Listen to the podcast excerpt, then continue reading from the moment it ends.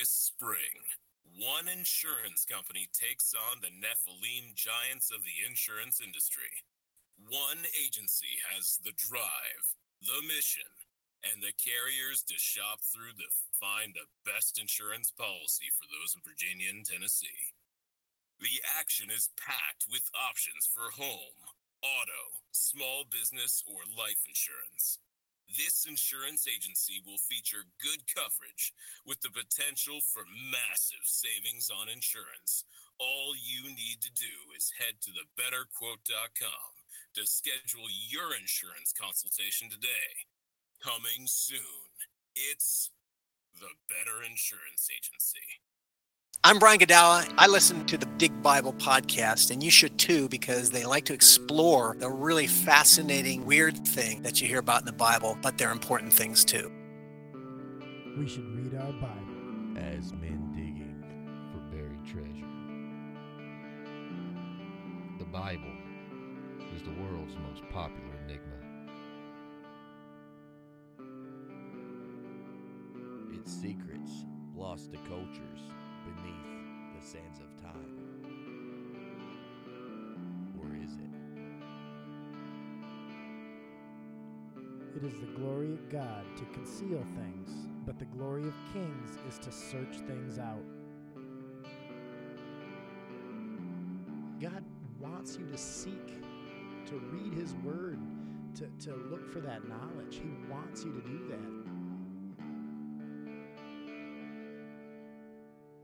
Man, the people at Nicaea, they like chopped out eighty books of the Bible. We need to bring those back.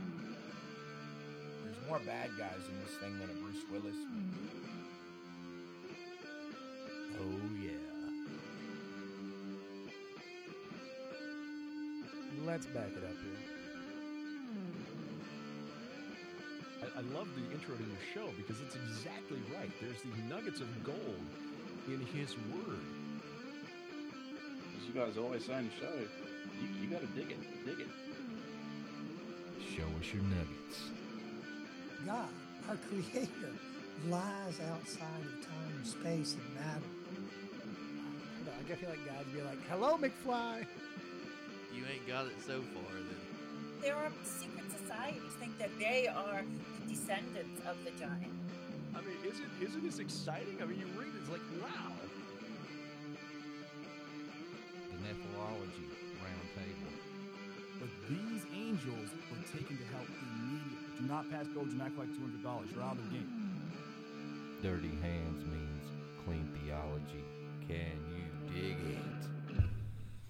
What's going on, all my local guys and gals and long-distance pals? We're back. We're back. Come on, Steve. What's wrong? Hello. He had to be the back man last week. Yeah, yeah, it was rough. I can't. You got some Let's big shoes to. No, I Let's can't. I Let's can't do it. it. I didn't hear it. Let's hear it. Get raspy with it. I gotta get real deep here. Yeah, we're back. I always Horrible. think of Pinocchio. Horrible. I'm a real boy. Exactly. Horrible. I just you can't fill your shoes, man. You can't do it. They're only size nine and a half. Okay, then yeah, I can fill them and then some. He must have drunk a Bud Light before he came. No. No. No. Well, update. What's going on? A little bit longer. eighty chickens will be in the freezer. It's a lot of chickens. Oh, they're getting fat. Didn't you see them? I did. They're getting big. They're getting big quick. But yes. Those Cornish grow fast.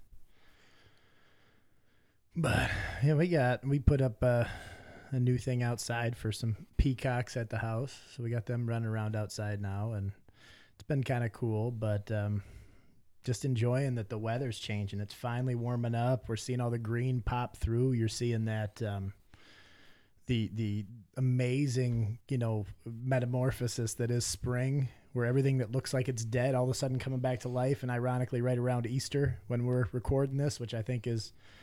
You know, not lost on me when you think about it, but um, just really, really happy that that um, we're getting back to summer, just something warmth.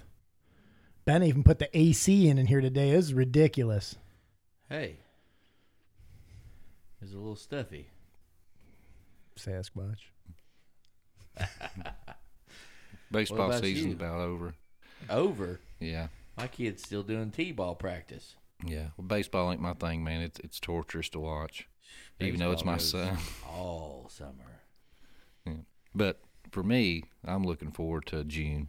June is Car the, shows? the all Mopar show. Mopar in the mountains, autocross racing. Oh, yeah. Autocross. Racing in the parking lot. Hey, it's fun. I guarantee you it's no fun. No walls to hit. Just wipe some cones yeah. out. Yeah, worst case scenario, you spin out and hit a few cones, man. But today we got uh, a little something different for you. We're just going to have a little uh, testimony and chat with a good friend. Uh, if you guys seen our uh, Power in the Name video and our recent one with uh, Timothy Alberino, that's our good buddy Shawn from the Home Team Visuals helping us out and hooking us up with the video. We got him with us today. We're going to share his uh, testimony and just going to have a little chat. But uh, since you're here, Shawn, you're you're the guest. You want to open us up in prayer? Yeah, I can do that. Can you guys hear me in this? A little closer. Yeah, you got to eat the mic. Okay. Yeah, now, that's better. We good? Okay. Mm-hmm. Uh, Father, thank you for bringing us all here today. Uh, we ask that you look over us as we have this podcast. Um, we ask that you keep us transparent, uh, that you minimize us, uh, glorify yourself. Use use this uh, sitting here with all of us to glorify yourself, help the conversation be led by your spirit, and get us all home safely. In Jesus' name we pray. Amen. Amen. Amen. And please don't let us lose our keys or, you know, anything Amen. Like that. They needed to be gone for a few days. Yeah, that's an inside joke there. Yeah. Sorry. Well, see, we uh, I first met Shawn uh, through uh, Chad's gym. He was the, the videographer uh, when Chad opened up his gym. He done all of his commercials and stuff like that, and then he ended up coming to our church, and he's doing the, the video at church, and we just ended up talking with each other, and I was like, hey, man, we got a podcast. You want to help us out with some video? And immediately jumped in with us, so we're grateful for that. But we got to talking and getting to know Shawn a little bit, and you know, Shawn, he's uh, he's been down some some curvy roads, man, and he's got some real good experiences and testimony. And one day uh, we was at the house, just me, Steven, and, and Shawn. He was just talking, sharing some of his stuff, and Steve's like, man, you need to come talk to us about this. He's like, man, I'd love to do that. So here we are. We might all regret it after today, but it'll be all right. Well, Shawn, uh, hey, just give us your testimony and uh, your story. You, you know, tell us a little bit about yourself. Well, let's see. Um, so I grew up in a house that, you know, we didn't we didn't speak about God. There was no mention of Jesus. There was there was no religion, man. Um, my parents were uh, self-employed with a. Some different things, you know, unmentionable things. But, um, yeah, dude, just never, never grew up in church, never attended church, never felt pulled toward Christ, never pulled toward a relationship with God or anything. And then, um, just, you know, after a lot of life experience, after a lot of trying to do it my own way, you know, you get broke. And, um, I don't know. I don't know how else to put it out there besides that. Just um, thirty-two, I'll be thirty-three this year, and just a ton of life experience led me to my relationship with God. Um, not because I grew up in a church, not because I had preconceived notions or repetitive things told to me. Uh, all of my beliefs are, I believe, given to me right from God, not swayed by anybody else or anything else. So, Uh, I'm grateful for the way that I came up. You know, there's been a lot of times that I would take that back, you know, spend a lot of time mad about that, upset about that. But, you know, hindsight's twenty twenty. Looking back on it now, that's what shaped uh, my belief to be as strong as it is today, was that it wasn't there then. You know, God gave me a lot of rope to hang myself. and, uh, Eventually I did, and you know that's that's the point, right, is that we die to ourselves and we live again through Christ. one hundred percent. I just, I think we talked about that the other day, like, like Justin said with you, and, and just, there's a couple, it's, it's funny you say this, but there's a couple of songs, D C Talk, I always talk about. There's two songs that I have so much, uh, relate to so well. And it's the, What If I Stumble? I don't know if you've ever heard that song, but that's one that you should listen to. And then Some People Got to Learn the Hard Way. And and that is something that I've related to my entire life. And that song hits me every time I listen to it. And it, it's just, you know, some people got to learn the hard way. Um, I guess I'm the kind of guy that's got to find out for myself. And that's that's those the first two words of this, or two lines of the song. And, and you know, the difference with me and you is I was born in a in a Christian home. I had two phenomenal Christian parents, and I still tried to run away from that as hard as I could. I didn't want anything to do with it. So I was set up exact opposite of you, where I had everything possible going for me, and I still fought it.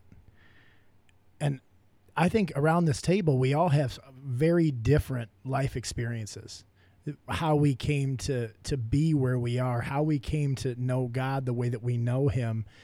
And we see this through miraculous things that he's done in our life, things that he's put in front of us, things that, that, those challenges, those, those things that are in front of us, you know, it, it, all that does is just make you stronger, right? It gives you endurance. It helps you along the way, um, you know, towards whatever God's calling you to do. And I think, I mean, that you're a good testimony to that too. Yeah. Well, I mean, a lot of what I've learned came from doing business, you know, especially on my own, or always having a side hustle, or, you know, it starts out, you're trying to make money, you know, you're trying to work for yourself. But as you go through it, a lot of it directly correlates with your faith. And like what you're saying, and growing up in that household, you don't really respect anything until you pay for it, you know, and that can come out of your pocket, or that can come out of experience, you know. So that's why I say, looking back now, I don't, I wouldn't change any of that up, because I did pay my dues, and, I, and we're still going to pay some dues, you know. So um, my parents aren't any different. Anybody that I came up around, I mean, they're, you, you have to pay your dues. You know, I, I was going through my Bible study this morning, and, uh, like, it really popped into my head that you can, you can suffer for nothing, you know, or you can suffer for a purpose, but you don't get the option on whether or not you suffer. We all suffer. So you either get to earn something from it, you know, and realize that this life, this one doesn't belong to us. This one's the one that we suffer through, and whatever's handed to us, that's what we take. And we do that because we believe that after this one, our dues are paid. Then we can rest. But this isn't the place to rest, or be comfortable, or try to escape from any suffering. I mean, you're getting it no matter what. I got uh, two verses that, that, that I that I actually keep by my desk at work, because nine times out of ten, that's where I struggle through some of the hardest things I deal with. I deal with, you know, there's, we all have different struggles that we go through and different things, but I keep this right by my desk. And there's um, Romans five, three through five says, "We can rejoice too when we run into problems and trials, for we know that they help us develop endurance. And endurance develops strength of character, and character strengthens our confident hope of salvation. And this hope will not lead to disappointment, for we know how dearly God loves us, because he has given us the Holy Spirit to fill our hearts with his love." And I think that one, I mean, it just, it drives that home. These, we should be grateful for these problems, for these trials that we go through, because they're shaping us, they're strengthening us, they're getting us ready for what's next. You know, there's stumbling blocks put in our way, but it's to get us ready for the next thing so we don't fall away. And the other verse is James one, two through four. "Dear brothers and sisters, when troubles of any kind come your way, consider it an opportunity for great joy. For you know that when your faith is tested, your endurance has a chance to grow. So let it grow, for when your endurance is fully developed, you will be perfect and complete, needing nothing. And I think those, once again, it just keeps hitting home that that we truly need to not look at our struggles as something that is detrimental. It, it, it we it's so easy for us to fall in and be negative, and I'll be the first one to to admit that it happens to me every day, every day. Yeah, exactly. And but we need to understand that those things are put in our way to prepare to prepare us, to get us ready, to to mold us into who we're supposed to be, who God wants us to be for Him. And that struggle that we fight today is going to help us help somebody else further down the road. So I think that, I mean, it, it just keeps going down the same path, the same thing exactly that you were saying. Yeah. And I mean, you know, when you get to the end of that, depending on how much life experience you have, you're going to respect that relationship more with God. You know, I know that if, if my entire life I had, and I did, but I didn't feel like I had God to run to my entire life. And if I could have, there would have been a level of comfortability there that I wouldn't have respected it as much. For me personally, it wouldn't have meant what it means now. You know, because when I found God, I was at the absolutely, like, the end of my rope. I had done it my way. I remember, like, super vividly laying in the floor, bawling my eyes out, and I had the exact conversation with God that you have to take me out of here or you got to help me. And if I hadn't built such a rage of not having Him with me on my, you know, by my own decision, who who steps to God that boldly? I didn't have anything to lose. You know, if He would have took me off the face of the planet right then, so be it. That was okay with me. I was I was willing to go there. I was going to go there myself, you know, and when I walked through the doors of the church with you guys, I had prayed and told God, I'm showing up tomorrow and you better show up too. And it was like a light switch, radical change. You know, I know you guys didn't know me too, too much before, but this guy sitting here is not the guy that would have been here last year. Well, it's kind of like, um, like you're saying, you had to get to that point to realize, you know, it's like my wife, she has a coworker, and they just had a newborn baby, and it's been having seizures ever since it was born, and they have to go, and the the little infant's got to have brain surgery. But I told her to tell her coworker, you know, it's, I, it it sucks. I mean, that the baby's going through it, and then they have to deal with it and watch it, and they're helpless. But if it lives, great. If it don't, it's still, like you're saying, it's still a something to learn from. You have to learn from it. You can't just be like, I mean, and many people do, you know, I hate you, God, and turn away. But it was put there for maybe something later on in their life, like we're talking about, that, you know, it's like that surfer chick. They got her arm bit off by the shark. She still surfs, and she helps other people, or she could just crawled in a hole and died, you know. And that's just it. I mean, we all have the option, right? Yeah. That That's yeah. free That's free will. That's the choice. That's yeah. how we know God's a bad dude, because He gave us free will, like, we could choose not to have a relationship with God, and I don't think that He likes that, but, you know, he he, he plays that mess around and find out card. Yeah. Well, it I can't remember if Doug said it or if I've seen it on a podcast or maybe someone we interviewed. God don't need us. Mm-mm. He wants us. But at the same time, it's we're His children. I discipline my boys all the time. You have and to. it's the same it's the same thing. You just have to don't look at it as God's there to serve you. We're here to serve God. Look, and you, that's that's I think where a lot of people struggle with before they become saved. And, and a lot of people yeah. a lot of people just really feel like we don't have any control over anything. You know, to assume that just because we make plans or just because we have an idea of what we'd like to do, that that has nothing to do with you. No. We yeah. don't. And in those moments, that that's why everybody has to f- name somebody that hasn't faced a scary moment. Name somebody that hasn't went through something that broke them all the way down. Name somebody who won't face that. And everything that we believe with, the the entire gospel is somebody headed towards something that they have an option not to. Right. Jesus knew what was going down. Oh, yeah. I'm sure he did. He could have very he, he well. He asked many times, Lord, please don't make me do this. I mean, yeah. right. I mean, you've seen a hundred times, and so often we would like to have paradise without drinking our cup of suffering. Everybody's comfortable. Everybody wants control. And that's why you, you guys know that saying, like, there's no atheists in a foxhole. Right. Well, why not? How how could you get any more uncomfortable unless there's bullets flying over your head?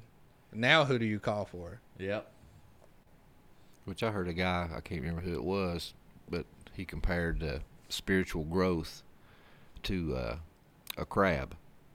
He said a crab, you know, when it's born, it, it finds a shell, gets in the shell. Well, what happens? It starts growing. That shell starts getting tight. It starts getting uncomfortable. And then if it stays long enough, it even gets to hurting.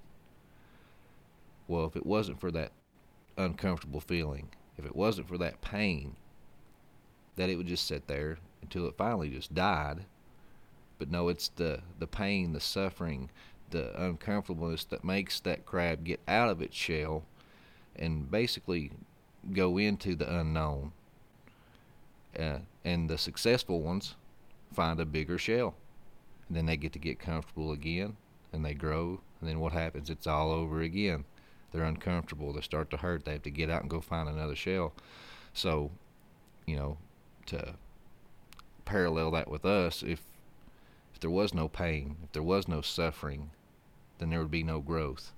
And yeah, there's some people that that fall by the wayside and and don't get that. So, you know, when we do have suffering and trials and things like that, we do we have to look at it as, you know, basically just like like gold being refined by the fire. You know, it's a it's a good thing. You need to rejoice with that.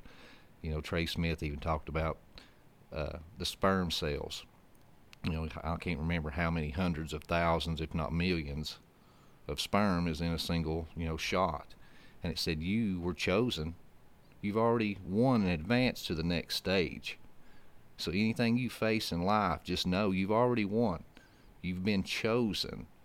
Just, you know, you, your cell, kept its eye on the prize and moved forward and advanced to the next stage. There was thousands upon thousands, if not millions, that got distracted, looked off to the left, and died, went off to the right, or took a wrong turn somewhere. So you were chosen.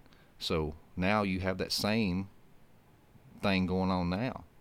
If you stay focused, keep your eye on the prize, Christ, you get to advance again to the next stage of life. And I never thought of it like that till I saw that, and it was, it does, it makes you just pause and think, you know, because it even says that, I can't remember where it's at, I'm terrible at memorizing scripture, but it said that uh, what the devil uses for for evil or harm, God uses for good.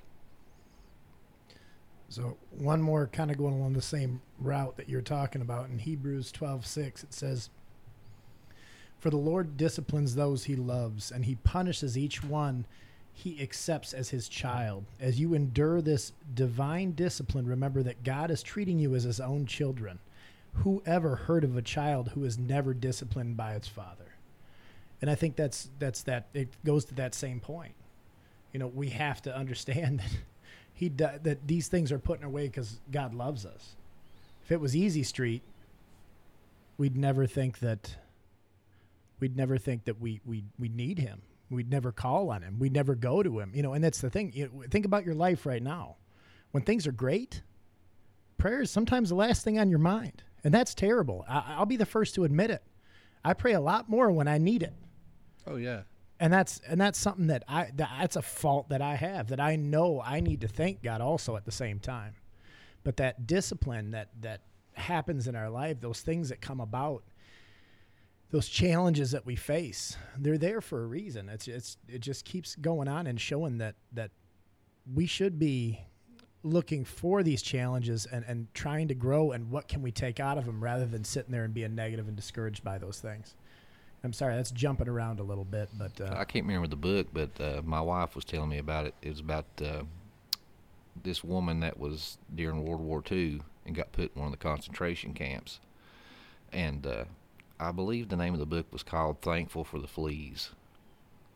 But basically, how all the women were getting raped, you know, and, and beaten and just, you know, mistreated really badly, but Uh, this woman was a devout Christian, and she prayed every single day and thanked God, you know, for everything, that she was still alive and, and all these things.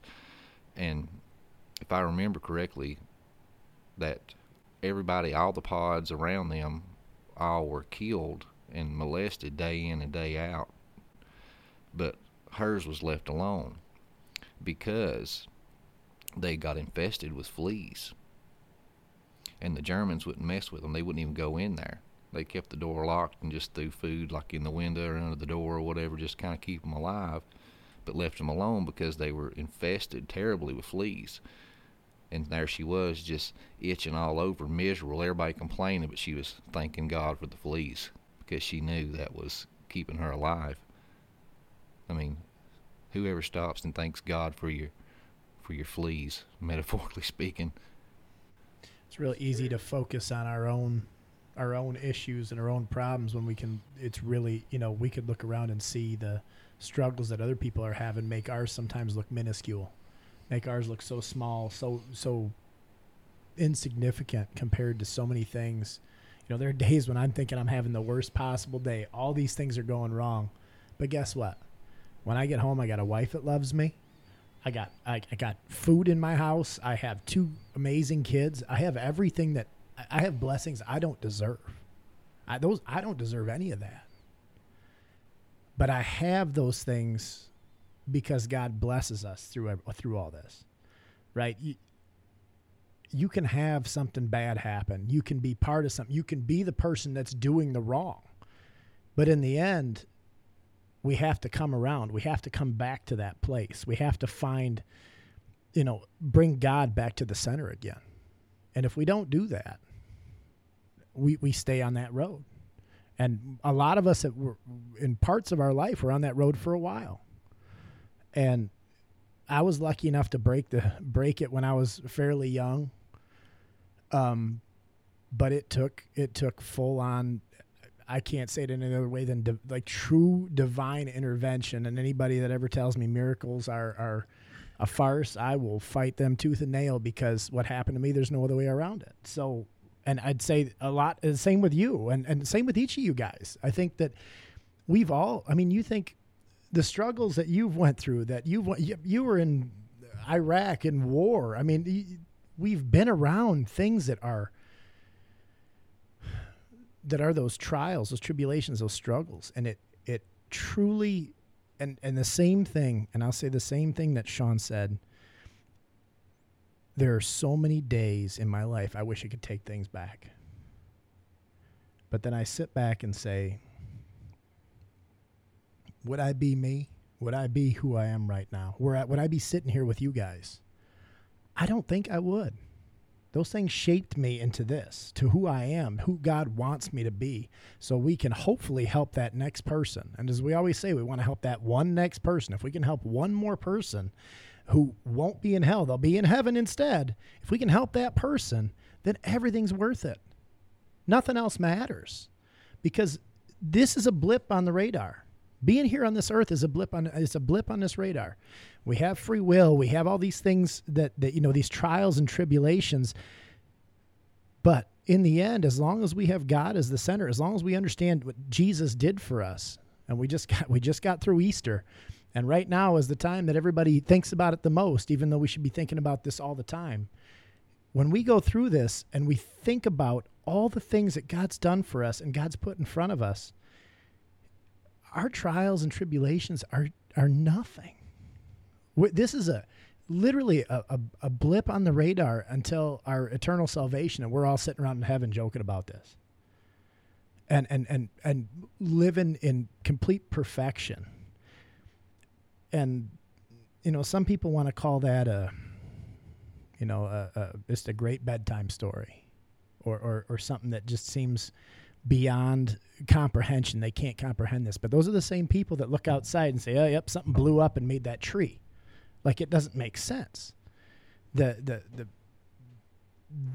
the intelligent design and everything around us, and, and the inter- divine intervention that we can feel in our lives if we give the, God the chance to work, is unbelievable. But we have to give him the chance to work. We have to believe in him. We have to follow after him. We have to seek him. And we talked about it before. Is that he always? This is why we call it the dig, right? We're digging into his word, because that's how he's talking to us. That's how we get closer to him. That's how we develop that relationship. And this is... this.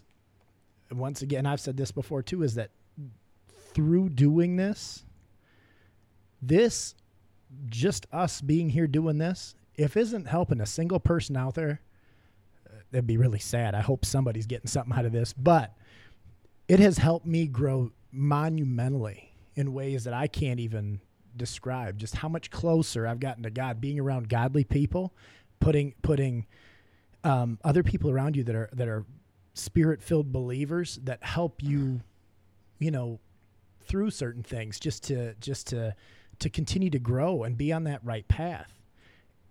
And without that, I I wouldn't be challenged to the next step. You know what I mean? And and, and it's it's hard, because you always want to think you're always going to seek God. You're always going to seek God. But as soon as you kind of go into your own world and get away from that, that's when you start falling away and you start thinking, oh, this, I can do this on my own. I don't need God for this. And we keep going down those dark paths. And that that's why parts of the, like I said, the church is important, that we get around those other godly people, that we, that we, you know, feed off each other, right? Iron sharpens iron. We've said that a million times, but iron sharpens iron. And that is so important. But at the same time, Jesus came to dine with sinners. And so we have to go out and do those same things to, to, you know, sharpen up that sword, and then go out and fight the good fight. You know what I mean? And if, and if I'll be honest, if, if people hadn't been doing that for me, I probably wouldn't be sitting here either. So, sorry, that was a little bit of a rant. I apologize. We'll look at it like this. So, so, uh, we all want to leave a legacy, right? In two hundred years, we're going to be forgotten. Mm-hmm. But if we save somebody, that's eternal, right? Doing this podcast, you know, if we reach somebody and we, you know, they decide to accept the Lord and start following after him, we've done something that'll go on forever. And, and to that effect, you might have just turned a whole family tree, that whole limb, went a different way, because, say, just us sitting here talking. And that's really the difference. That it's not even a difference. It's just something to realize. Christ knew the entire time what he had to do. He knew that. And he knew what the trade-off was. We're posed to imitate Christ. Scripturally, that's what we're here for, except for we don't know what happens. We don't know the outcome. We don't, and, and I think that you have to be willing to, personally, I'm willing to do my work here and to make it up to the gates, and I've done plenty enough to say, hey, you know you're not coming up here. And I'm going to smile, and I'm going to be like, okay, like, you're not wrong, but there was that turnaround that was still worth it. So many people don't know why they're doing what they're doing. And that was the source of so much of my anger, so much of my depression, so much of everything was, why am I even doing this? Every accolade that I hit, and I hit a ton of them that I wanted to. I mean, not even bragging on myself, but I did a lot of stuff that I set out to do. Hit one accolade, I don't feel any different. Hit another accolade, I don't feel any different. And this is frustrating. All the while, I'm looking at people who have a relationship with God, and I'm pissed at them. Because you're, you're not doing anything. In my eyes, yeah. You're not doing anything. You're trying to fill a hole. Why are you happy? I hate you. Right. No, yeah. and, and I mean, one hundred percent. That's where a lot of anger came from, was it. I, I could not be happy with anybody or any situation in my life because I was not happy with myself. When you don't know why you exist, it, it's hard to want to. I mean, if you're being honest, if you don't know why you're waking up every day, why you're doing what you're doing, why you're going through the things that you're going through, why bother? You know, and a lot of people, we go to church. It's so easy to go to church. Church is fun. Like, nobody talks about that. Church is fun.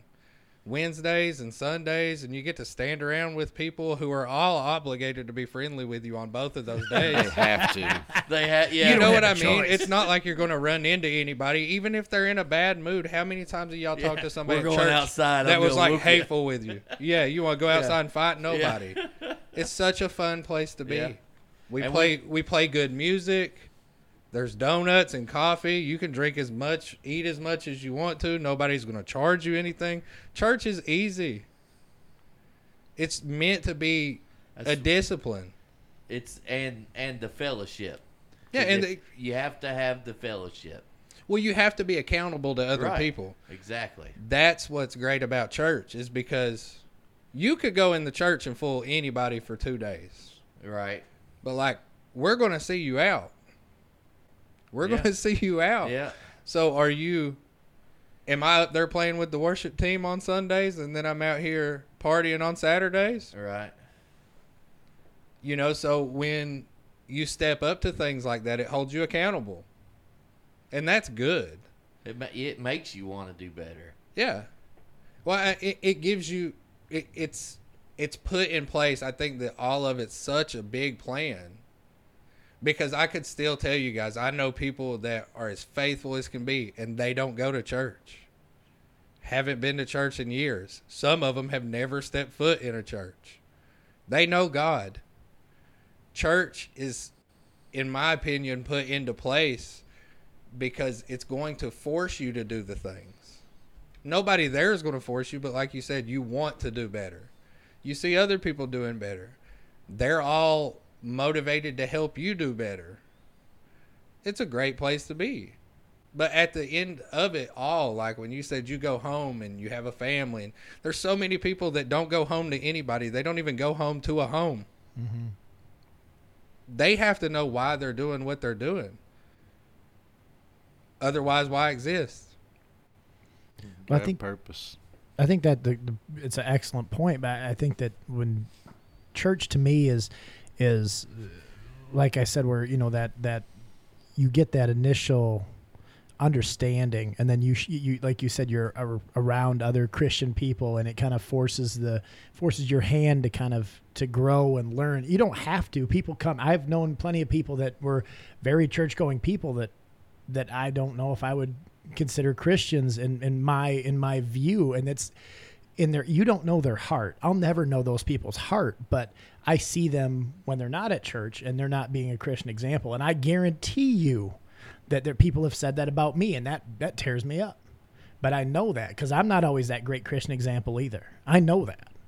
I try, and but I fall short. We all fall short. But I think of church as that spot that it it, it is an accountability thing, but I think of that as your, that's your stepping stone, right?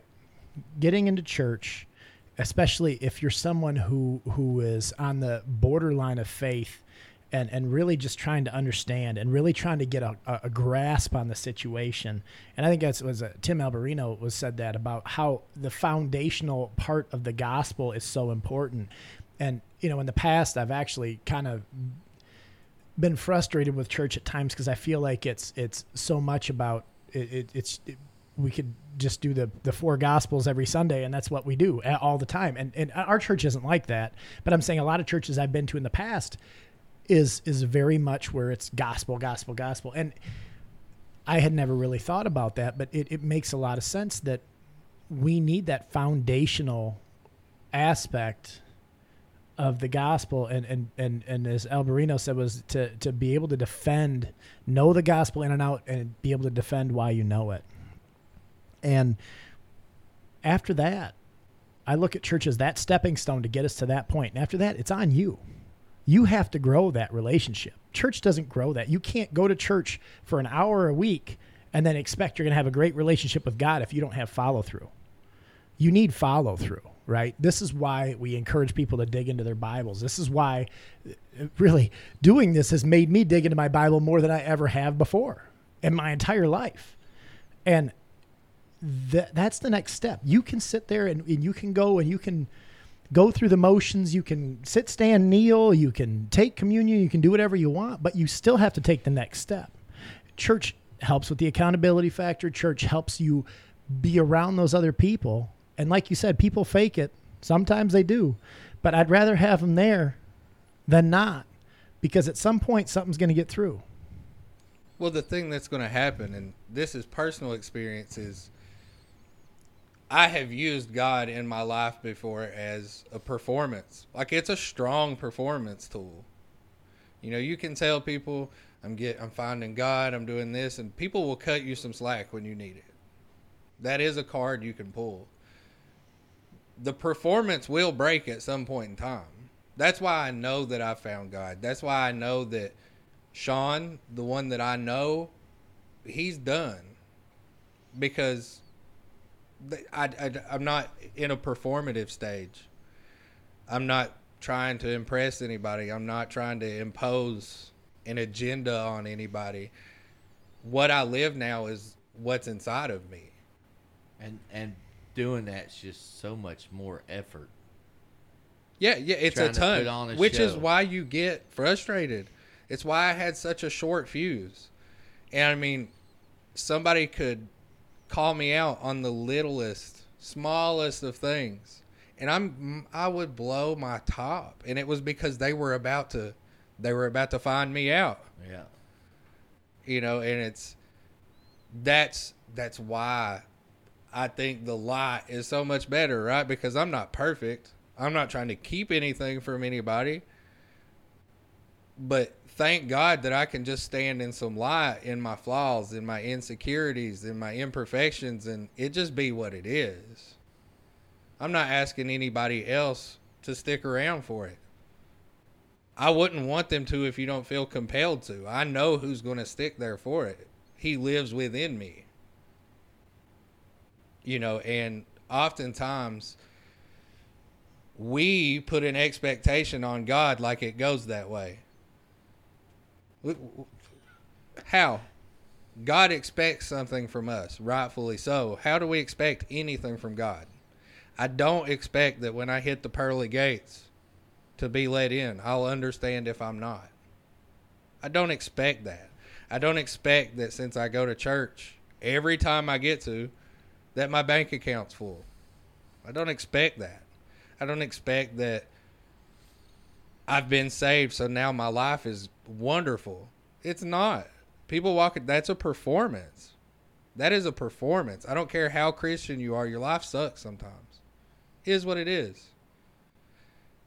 I think it sucks even worse, because here's the thing. You got people like, you know, my wife's going to, hopefully she won't listen to this episode, but people like Joel Osteen, you know, God wants to bless you. God wants to prosper you, you know. Just proclaim it and make it yours, you know. No, the gospel tells you repeatedly, you will suffer for my name's sake, you know. And the thing is, you know, we all talk about the spiritual warfare side of it. You know, there's rulers, there's principalities, you know. Yeah, if you ain't met the devil face to face, it's because you're walking in the same direction. I'm sorry. And, yeah, if the blessings are pouring out and everything's hunky-dory, then you're not where you need to be. If you're not uncomfortable, you're not growing. But like when you get saved, it's like in the spiritual realm, you're on a battlefield. And it's like when you get saved, everybody's there and you pick your flag up to say, I'm in the battle now. So it's going to be hard for sure. But at the same time, it's like, like for me, when I was in the Army, which I was saved when I was ten, but I, I fell away. And it's kind of like you're like you was talking about. I mean, I'm here. I go to work, you know, get up, do P T, deal with all the Army B S, come home, deal with the ex-wife, her kids, go to bed, do it all over. What's the point? Just let's just get get it over with. But then I got back into church and doing everything, and it's like, even though work sucks sometimes, there's still a little bit of joy there. So with God, you still have a little, it's not it's not as bad as it could be. It's still going to hurt, but not as bad. That's the way I feel. Well, see, I look at Elijah, you know, after he had that, you know, spiritual warfare battle with, with Baal. Right. You know, all the uh, the prophetesses of Jezebel, you know, wanted to kill him. What's he do? In You're fear, right. He takes off, you know. He goes to this cave, and he's praying out to God. And I, I always loved how it said that uh, there was a great earthquake, and he looked for God in the earthquake, and he was not there. That there was a a, a great thunderbolt and lightning, and, and God was not there. And just all these great, grand things that was happening. He was looking for God, looking for God, and he was not there. But then, that God came in a whispering wind. And to me, that's always spoke to me that, you know, Jesus even said, you know, this generation looks for a grand sign. You know, no, no God is in the little things, you know, in, in the whispering wind. And this game of life, man, it's uh, it's like ripples in a pond. You're living your daily life, and you might not think you're doing anything special or great, but if you're living your life for Christ and trying to be a good image bearer and, and loving your neighbor and doing the things that we're supposed to be doing, man, you might have profound effects on many people around you, and you don't even know it or get the gratitude or satisfaction of knowing it, because one, it, it would puff you up and make you prideful. Right. And it's a distraction away from you. You're supposed to be focused inward, you know, on yourself. And when you throw that stone in that pond, you make a ripple. Well, off that ripple, there's another one, and there's another one, and there's another one. So somebody might see you living your life and doing the things you're doing, might convict them, straighten them up a little bit, and then they pass the buck, and then that person passes the buck, and you never know, you you might get to somebody that, you know, was was a drug addict or whatever the case may be, whatever their their cross that they bared. Two or three generations down the road, you might have uh, the result of that might have produced a, an evangelist that's going to save thousands of people, and even though you never even knew you done anything. Yeah. You were the first stepping stone in that process. My wife's family, she told me that, you know, they were real bad drunkards and just wild. And her grandmother just prayed and prayed and prayed for her husband. And uh, he turned around. And now it's like, you know, three, three or four generations later, it's like every single one of her uncles were pastors. And then her dad, you know what I mean? That, from one person's prayer and obedience to God completely turned a whole family tree around, like you were talking about. You know, I mean, it's just one of those things. It's, you just have to trust the process. Yeah, even a smile at a red light or a wave, you Re- might have just remember what not uh, knowing, but stop someone from harming themselves or whatever. Remember what it says is, you know, we'll be standing there and God says, uh, remember when I was hungry, you gave me something to eat. When I was naked, you clothed me, you know, and then, you know, everybody looks back and says, when did we do these things? It says, whenever you did one of these for the least of these, my, you know, of, of your brothers, you did it for me. And, and it, it's, that's one of those things that has to hit home that way, is that you won't always know. And I've told you, I think I told you that story before. I remember being along, it was when I first started working in the therapy world, and I had some good teachers that kind of taught me some of the things that, that I learned. But I remember having a patient one time that wasn't even my patient, but I, and I didn't even know how much of a struggle she was having. And I remember going by and one day, and I, I just, something that I always did was walk down the hallway and I say hi to everybody.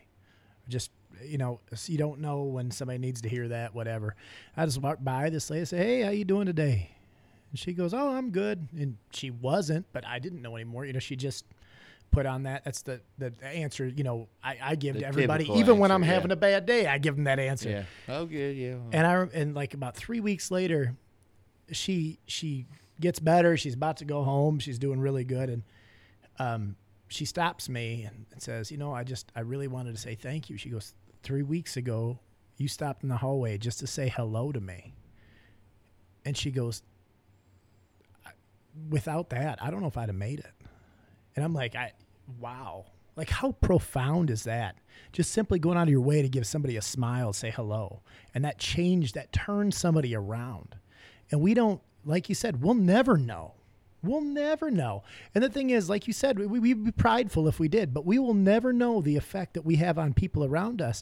But if we're being what we're supposed to be, true imagers of Christ, right? We're born in God, or we're, we're, we were born in God's image, but that we continue to be imagers of Christ through his life, trying to portray that to the best of our ability, which we are all going to fail at times. We are all going to fail. There's not one of us that can say we're better than anybody else because we've all failed. We all fall short. But we do the absolute best we can to stay on that path. We are going to help people. You're going to help people. Anybody who's out there trying to, to live that godly lifestyle is going to help people, and they're never going to know. And that is one of the most profound things that I've found in my life through the the hundreds of thousands of people that I've come into contact with through work and through other things. I've met people from every different walk of life, and and some of sometimes they're not pleasant people, but you know what? You put that smile on, you act that way, and you don't know what somebody's been through. You don't know what what what cross they have to bear. It might be something monumental compared to anything I've had to deal with. But we have to sit there and still be those imagers of Christ to help push them in that direction so that they see, look it, it doesn't have to be this way. I don't have to sit there and be miserable. I don't have to sit there and suffer without any hope. And if the thought of that don't make you accountable, I don't know what will. First Peter three fifteen, right? Always be account or always be able to give account for the hope that you have. But do so, uh, but uh, do so with gentleness and respect. So remember those things. Always remember that w- we need to give those same people that hope. Because I could be, if I didn't have God, I could be miserable at times. I mean, I still have bad days. Don't get me wrong, but without God, how I don't know how some people get through the day. I really don't. I know I have him to lean on. I know he's there. I can hear him talk to me. When I read his word, he speaks to me. Whenever I can pick up the Bible and have something going on that day, and I'm not kidding, I can open it up to wherever, and something there will just be like, like his hand comes out the page yeah. and smacks me across the face. And I'm like, yeah, okay, my bad. I'm sorry.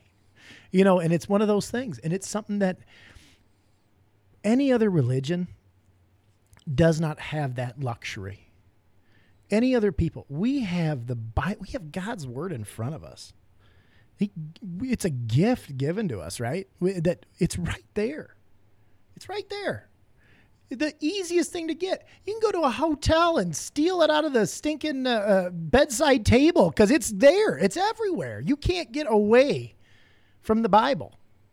You can't. It's everywhere. God's word is everywhere. It's trying to travel everywhere. But if you don't read it, if you don't dive into it, if you don't dig into it, and you don't take those first steps, you might never get there. Yeah, and truly we all have it anyway. It, it, it's written within us.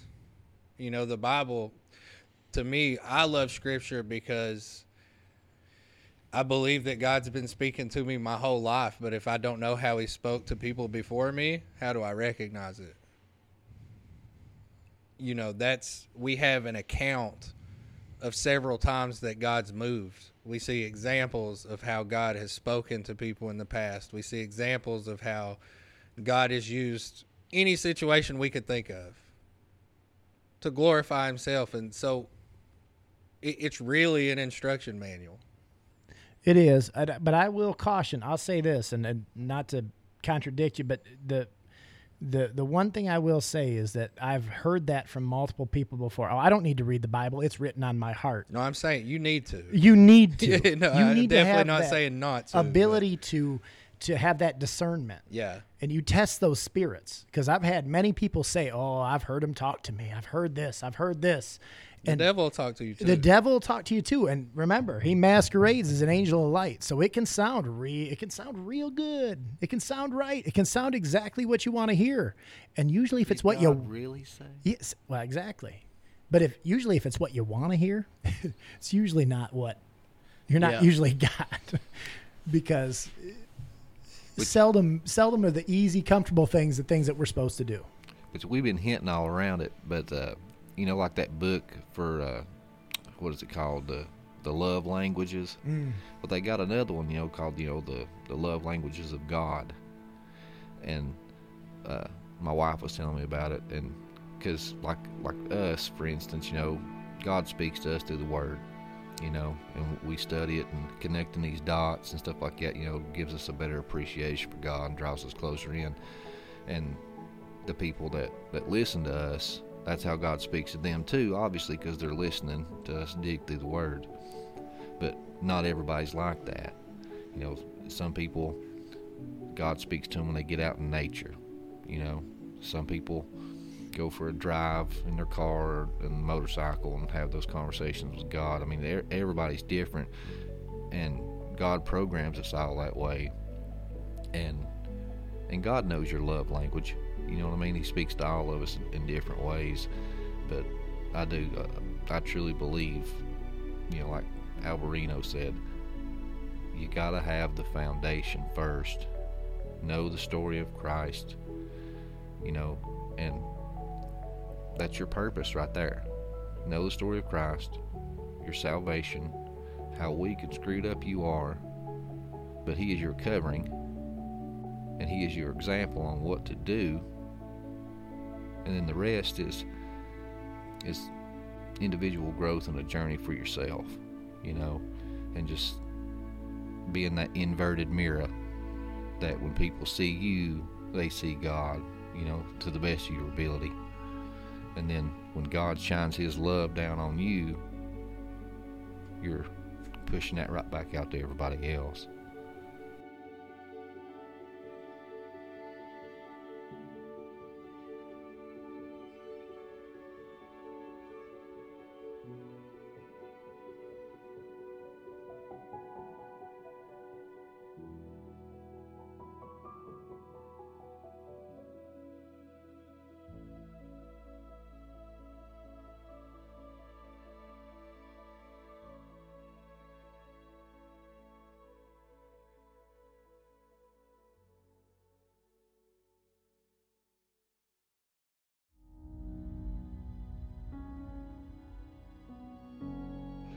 My name's Nick. I'm the owner of Kevlar Joe's, and I'm the roaster. I'm an Air Force Security Forces veteran, a dad to three wild boys, and a husband to my wife, Crystal, and a coffee enthusiast. From a family in a small town in Missouri, we started with the simple idea of crafting a perfectly bold cup of coffee. Inspired by wellness and countless pots of stale coffee while deployed, we wanted to craft a bold, clean, and smooth coffee. So we did. And we realized we wanted to share this coffee with our friends. Lord knows we could all use a good cup of coffee right about now. From the farm to your coffee cup, there's nothing like a good, well-crafted, and bold cup of coffee. No matter what time of the day, it's there to pick you up, motivate you, and relax you. We hope you enjoy our coffee. Be bold, be humble, be Kevlar. And you can find Kevlar Joe's Coffee Company anytime you want at w w w dot kevlar joe dot com. And for listeners of the Dig Bible podcast, use the code, all caps, dig twenty whenever you're checking out to get a twenty percent off discount. Enjoy. Yeah. We all have so many expectations of what being blessed is going to be. You know, I count myself as very blessed now that I never, ever, my dad was super bad alcoholic. I mean, this dude partied from the time he came out of the womb until he left this world. He come out with a beer in his hand? Yeah, yeah, yeah, Morgan Wallen, all the way. Uh, and I wondered, like, growing up, we had a terrible relationship. Terrible. Because I had an expectation of what a dad should be doing. And it wasn't until my dad died that I formed a good relationship with him. And that's just the truth, because while he was here, I wanted nothing to do with him. Why haven't you been here? Why didn't we play catch in the front yard? Why didn't you build me a tree? You know, all these dumb things. You know, but when my dad passed away, I started really learning who my dad was. You know, I got to go into storage buildings that he had, and I found cell phones and text messages, and seeing my dad was just struggling to live. Now, that doesn't excuse bad behavior. We know this, you know, but he was fighting his own demons all the while. I was expecting him to just act like they weren't there.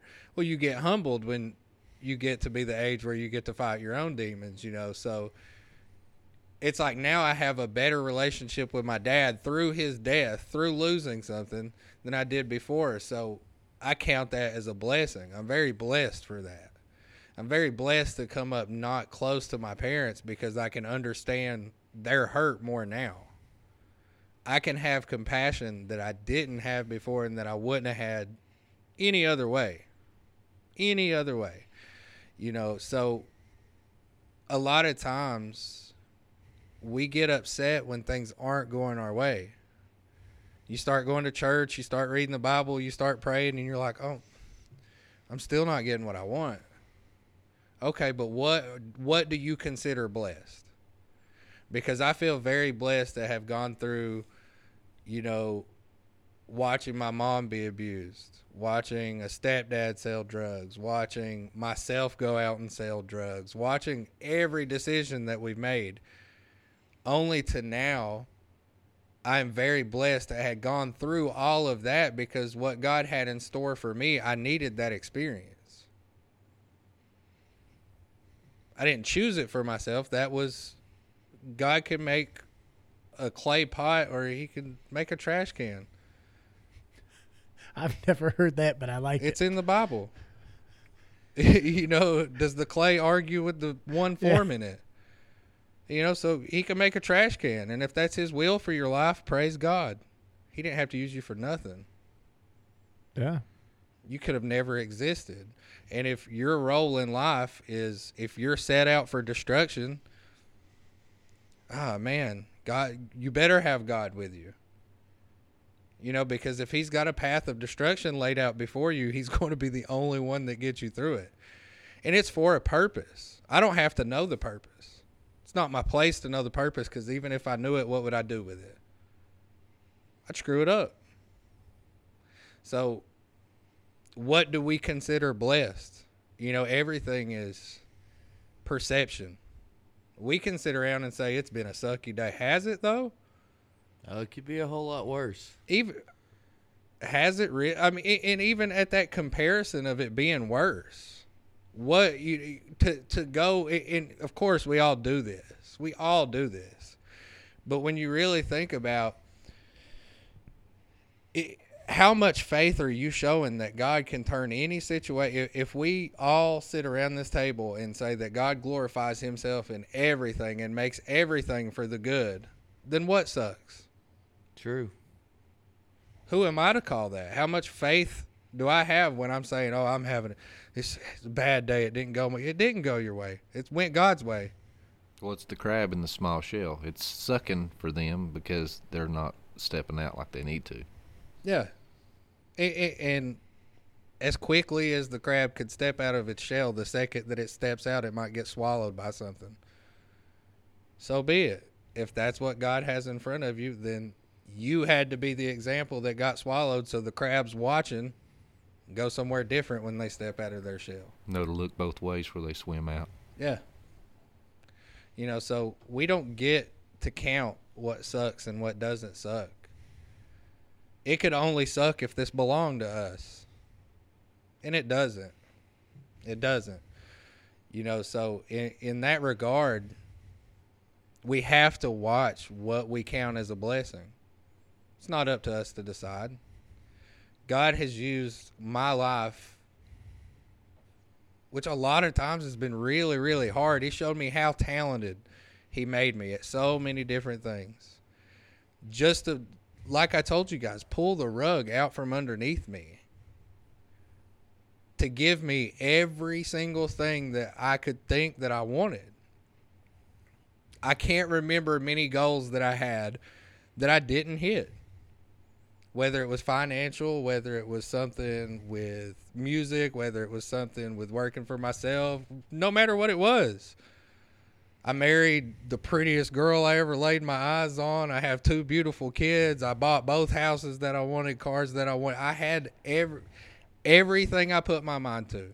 And I was only motivated to show other people, oh, yeah, look, you said I can't do this. I'm going to do it. God's the one that let me do all that. And to yank the rug out from underneath me, that took a while for me to come around to. You know, to, we're supposed to praise God for everything, but there was those times where I'm like, I don't really feel like praising. You know, right now, it looks like I just drew the short end of the stick, but, you know, you get to a point that you run the race of being humbled so many times that at the end of it, you're kind of like sitting there with blood running down your face. You know, your teeth are all bloody and you're just laughing because you see that if you if you could have known, if I could have known that he put me through all of what I've been through. And maybe ju- if somebody told me just for this one conversation, your your life experience will change the lineage of somebody else's. I would have went back and went through more voluntarily, knowing what I know now. Well, looking back now, you said hindsight's twenty twenty. Is there a certain moment in your life that you can look back on where you didn't embrace the suck? Plenty of them. And I mean, like specifically, and like looking back now, it's like, you see the, the the broad plan that God had in store that you didn't see at the time that you wouldn't mind to share. Well, yeah, like like talking about my dad, and I think about this like very, very often.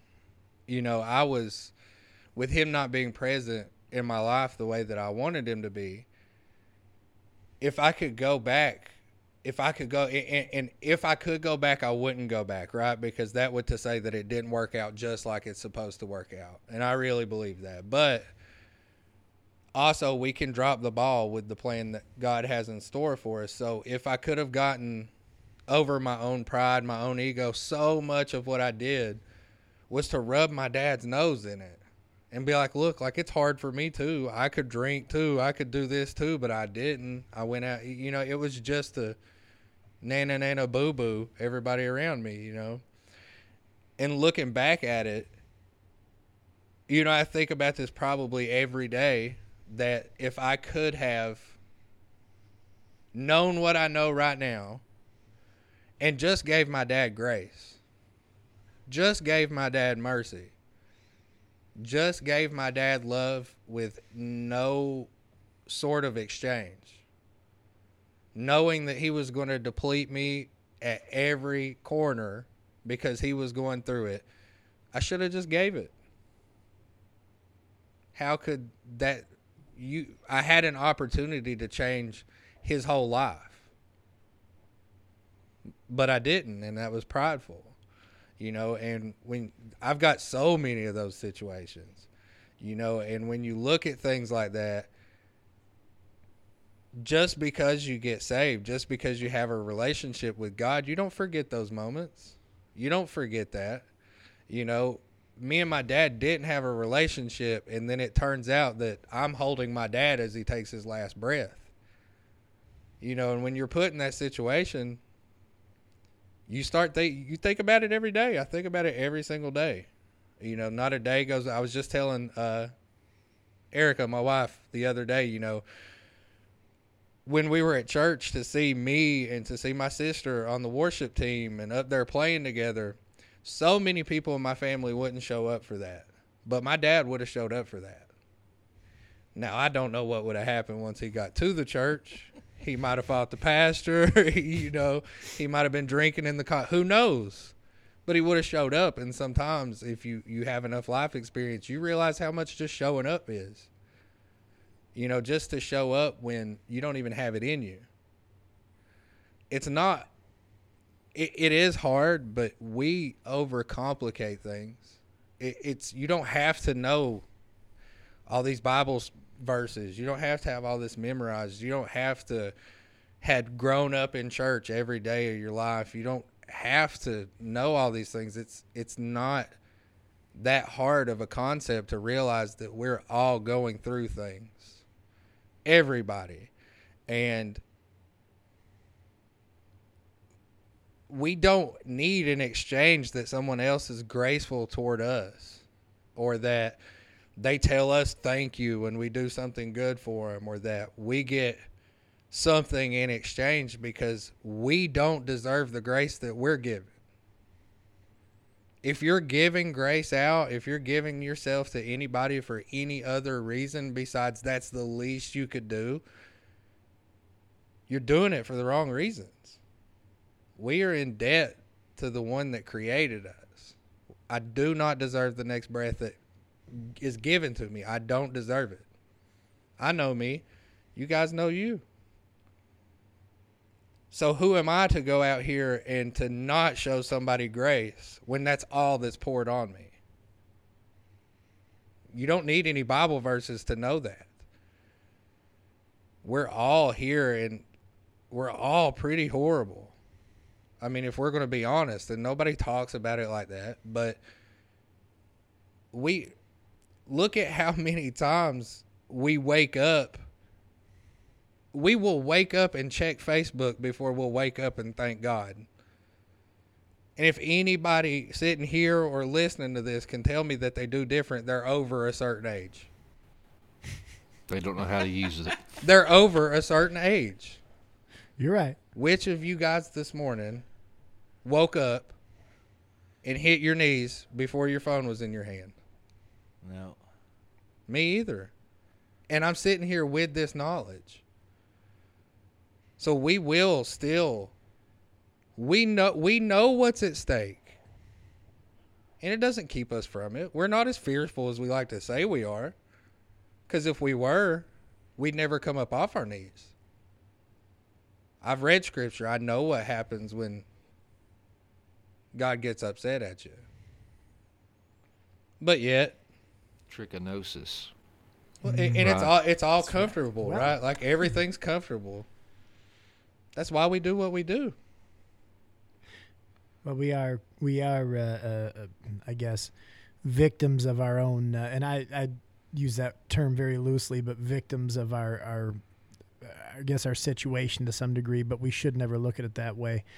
Um, you know, we, we live in a generation right now, and I, I say that we, be, me being the oldest, but uh, saying that... Um, we live in a technology age where some of that stuff is so accessible, some of that stuff, and it it's it it brings out more temptation, it brings out more evil, it brings out, which at the same time, look at what we're doing right now. It also can be used for great good. Oh, well, yeah, it's a hammer. So it it is. You can build or it's, destroy. Who yeah, whose hand is it in? But um, those things, it just as easily as we can spread God's word, it can be used for evil, if not je- even more easily. And and it and we see it all the time. It's right there in front of us. It's at, it's at our fingertips, and even more so at our kids now. And you look at the war, and this is this terrifies me. You look at the war going forward, what our kids are going to have to go through. Mm. Look at what we see every day in the news and the stuff. It, it doesn't get more anti-Christian, you know, than what we see going around us right now. You know, the, the stuff that's being pushed on our kids, the stuff that's being pushed on us, we're all being conditioned, and everybody is getting to a point where everything, oh, it, it, it's okay. It's fine. It's but normal. It's, it's, it's normal. And that's all stuff that, that are, you know, what we think. And, you know, I can remember my parents saying, oh my gosh, you know, I think back to the, think to about the, our grandparents well, th- going through today, there'd be dead people laying in the street. They but, wouldn't put up with it. But my, like my parents, you know, they'd think about a T V show, and I was, oh, you're not watching that. That's terrible. Like, and I can't even think of a good one offhand. Well, but South Park, they, Beavis and wow, Butthead. That stuff. Back then, I mean, all it them, is something so oh, mild. They said crap. It was Turn bad. That off. Yes, exactly. Yeah. And now you look, they, I mean, everything, the kids' T V, everything, it's programming them. And that's the same thing with, with the cell phones, with Facebook, with what Instagram, with all these things that, that, kids have access to. I can't even fathom where it's going to be in twenty years. Can't even fathom it. And it, it's it's scary to me. And that's why right now, you know, coming to these realizations and knowing that we all fall short every day, but coming to these realizations and, and really sitting down and thinking, trying to live the way that God wants us to live, it's so much more important. It's, I mean, it's always important, but it's so important that we train our kids the right way, that we put them up the right way, because the battles we struggle now with that aspect of things, not that there hasn't always been battles, because there's always been, you know, that spiritual warfare around us, but it changes. It's the same tricks, just in a technological form, I guess you could say, but that stuff's all around us. And it's only going to get exponentially worse for our kids. So we all need to train our kids up the best that we can, the, the most the most God-fearing, righteous way that we possibly can. And well, Deuteronomy, you know what I mean? One of the, the greatest commandments, they're supposed to write on their doorposts, on the, the posts of the outward bounds of their uh, land and everything. You know, it said, uh, uh, tell them about the, the, the Word of God, train them up. You know, as soon as their feet hit the ground, when they're walking down the road, while they're eating. I mean, it give all these different examples, you know, just constantly be, you know, beating them in the head with it, you know what I mean? Because it's, it's important. Well, quite literally, even the, and I can't remember what they were, but like the Jewish oh, boys wearing the boxes on their wrists and on their forehead, to have scripture that close to their, to their body all the time. I mean, it, you know, not all the time, but, you know, at that period of time when, you know, around your bar mitzvah and things of that nature, to have that scripture that close all the time, to grow up that way, it's something that we really need to take on, you know, as, as a country right now, with the way that things are degrading, with the way that things are changing. And I know if you go back fifty years, people would say the same thing. You know, if you go back one hundred years, it was so much better. And, you know, everybody can say that for their generation, because guess what? It wasn't perfect since Adam and Eve. It's gotten worse every generation, all the way up until the flood. Then it got a little better again, and then it started going right back down that, that path, and we've been there, right? And it's only getting worse, and it's just building up to that final day when that trumpet sounds. And I, I just, I know where I am with God. I know, you know, that I have my shortcomings, but I know I have a sound faith. I know where I'll be. I know where my family will be, but it's our job, especially to make sure as many people as we know, as many people that we come into contact, as many people as, as we possibly can, make that trip with us. I don't, you know, and I relate to you, and part of me doesn't relate to you, because I haven't hit that point to where I can faithfully say I know where I'll be. I think that's where you have to, you have to look in your heart. You have to say, and this is, I think this is really important, because we are never, ever going to feel like we're good enough for God, because we're not. But Jesus stepped over that line for us. He blocked that. He blocked that out. We just went John through. John three sixteen. Exactly. Oh, you know, you don't get there by your works. No. No. You get well, there I, by belief and faith. I don't think I want to know, though. It's the thing. It's like, I don't. Things in my life that serve as a comfort to me, mm-mm.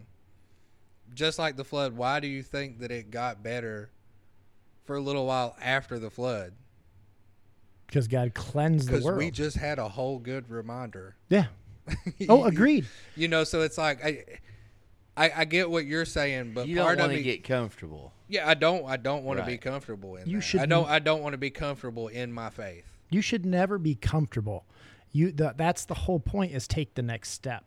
And I was comfortable. I was very comfortable for a long time. But if you would have asked me, I'd have probably said what you said for probably the majority of my life. Like, I, I guess I'm going to heaven. That's what I would have said. But the closer that I try to get with God, the more that I look into the... And the longer your walk is with God. The, it is. You know, it it, it, it, it just it's, it's a process. And then not everybody's different. But you, just like the potter's clay, you're molded and you're shaped. And, and and you're hardened, you know. And it's, to me, it's knowing how screwed up that I truly am, because it it's the weak things that God uses for His glory, and knowing that me accepting how screwed up I am, and that I'd never make it on my own, but Jesus is my salvation. Jesus is my righteousness. He is my covering. Now, just like Paul said, you know, now uh, with these things we know we're saved by faith. Do we just throw away the law? Which what he was, you know, getting at was, you know, okay, well, I'm saved now, so I can just lay mm-hmm. back and, and do whatever I want. Just do to. what I want. I'm good, bro. You know, no, that's not what he's saying. Mm-hmm. So yeah, there's two extremes. You can say that, or then you can say, you know, kind of like the, you know, the whole Hebrew Roots movement, I have to live perfectly. I have to follow these laws and do these little checkbox lists to make sure I make it to heaven, you know. But no, that's that's your pride talking and thinking you can earn your way to heaven. No, it's in the middle. You know, it's accepting Christ as your covering, knowing how screwed up you are and that you're never going to earn it. Mm-mm. But every piece and part of you wants to try your best, but not for a selfish reason, but from a humble reason. Knowing how screwed up you are, you're going to do your very best to try to mirror Christ and give others that hope that you have. To have a relation, well, to grow your relationship with them. You know, it's it was like me. I was saved. Okay, cool. I'll go drink and party. You know. Do all this stuff. I had no interest in a relationship. Then I met my wife now, which she made me want to strive to be better. God's perfect time, and He knew when yeah. you were ready for and, that. And then it slowly, and then here we are. But you I th- I think that Doug said it best at church, is that that um, the way that I view this, and I and if you truly believe that Jesus died and, and saved you from your sins, then you're going to heaven. The difference is that after that, those people that stop there, it says that they're basically going to make it into heaven with their tails on fire. Right. Like, that's the people that are going to get in, but they're just getting in. About the skin of your teeth. Exactly.